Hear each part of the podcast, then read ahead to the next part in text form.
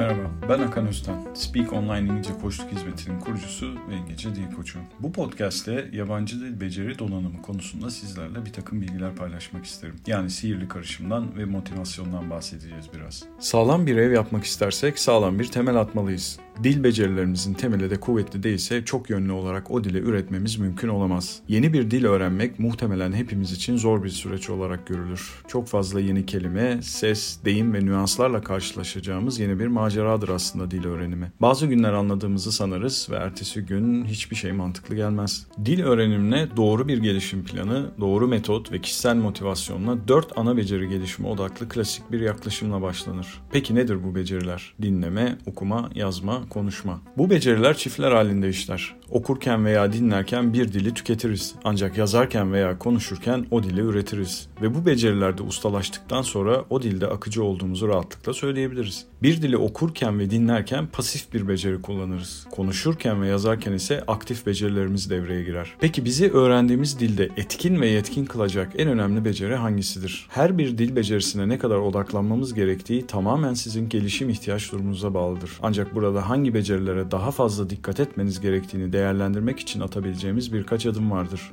İlk olarak güçlü ve zayıf yönlerimizi anlamalıyız. Başka bir dil öğrenen insanların dinleme veya konuşma konusunda en zayıf olduklarından bahsettiklerini sık sık duyarsınız. Bu mantıklı. Biri pasif, diğeri aktif bir beceri olsa da hem konuşma hem de dinleme bir şekilde kontrolünüz dışında kalan becerilerdir ve bu nedenle daha fazla çalışmaya ihtiyaç duyan beceriler olmaları doğaldır. Örneğin başka birinin ne kadar hızlı veya yavaş konuşacağını kontrol edemezsiniz ve siz hala öğrenirken birisi ne kadar hızlı konuşursa anlamak o kadar zor olur. Konuşurken sahip olduğunuz kontrolün miktarı duruma bağlıdır. Bir öğretme, öğrenme ortamı dışındaysanız çok uzun süre düşünmek veya ihtiyacınız olduğunda kelimelere bakmak için gerçekten zamanınız yoktur. Baskı başlar, stres artar, panik baş gösterir ve sonra güveniniz sıcak bir tavadaki bir damla su gibi buharlaşır. Kelimelerin hızlı ve net bir şekilde çıkmasını isteme eğilimi herkeste görülmektedir. Ancak bu durum sizi strese yönlendirmemeli, aksine kamçılamalıdır. Doğru veya yanlış ne kadar konuşma pratiği yaparsanız o kadar çabuk doğru yolu bulursunuz. Okuma ve yazmayı kontrol edebilirsiniz. Genellikle ikisi de tek başına işleyen becerilerdir. Her ikisiyle de istediğiniz kadar hızlı veya yavaş gidebilirsiniz. Durup çeviriler için arama yapabilirsiniz. İnsanlar bu iki beceriyi konuşma ve dinlemekten çok daha hızlı geliştirir. Çünkü becerileri geliştirmek için zaman ayırabilirler. Bununla birlikte ironik bir şekilde konuşma ve dinleme en çok geliştirmek istediğimiz becerilerdir. Aynı zamanda ustalaşması genellikle daha uzun sürmelerine rağmen her zaman gelişim için ön planda tuttuğumuz becerilerdir. Çünkü etkin bir diyalog için bu beceriler şarttır. Bahsettiğimiz bu senaryolar yaygın olarak görülmektedir. Ancak herkes için geçerli olmayabilir. Öncelikle kişisel olarak beceri gereksinimi analizimizi yapmamız gerekir. Güçlü ve zayıf yönlerim nelerdir sorusuyla başlayın ve cevaplarınıza göre ilerleyin. Kendinizi bilinmeyenin içine sürüklememenizi öneririz. Güçlü yönlerinizi geliştirmeye devam edin ancak zayıf yönlerinizi bir kenara itmeyin. Onları güçlendirmek için hedefler belirleyin.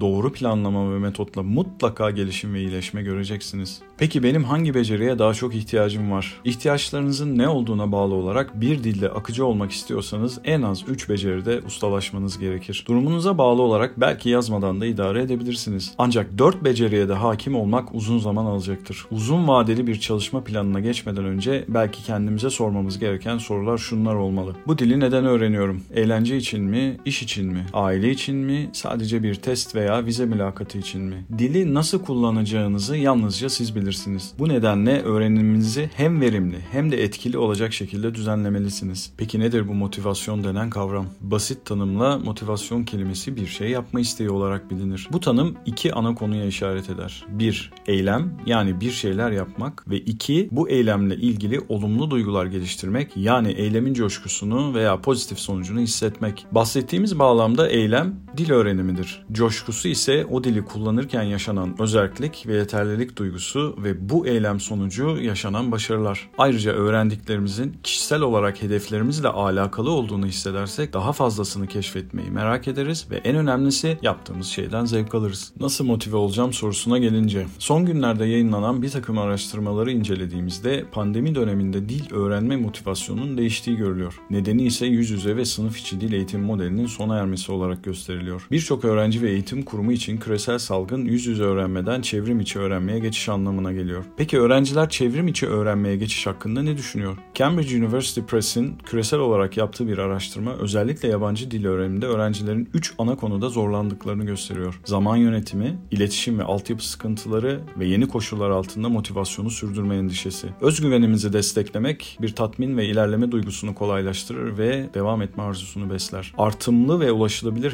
hedefler belirlemek gelişim için çok önemlidir. Ve bu doğrultuda mutlaka uzmanlar eşliğinde bir gelişim sağlanması öneriliyor. Peki ya sizce sizin sihirli karışımınız ne olmalı? Bir sonraki podcast'te görüşmek üzere. Sağlıklı günler.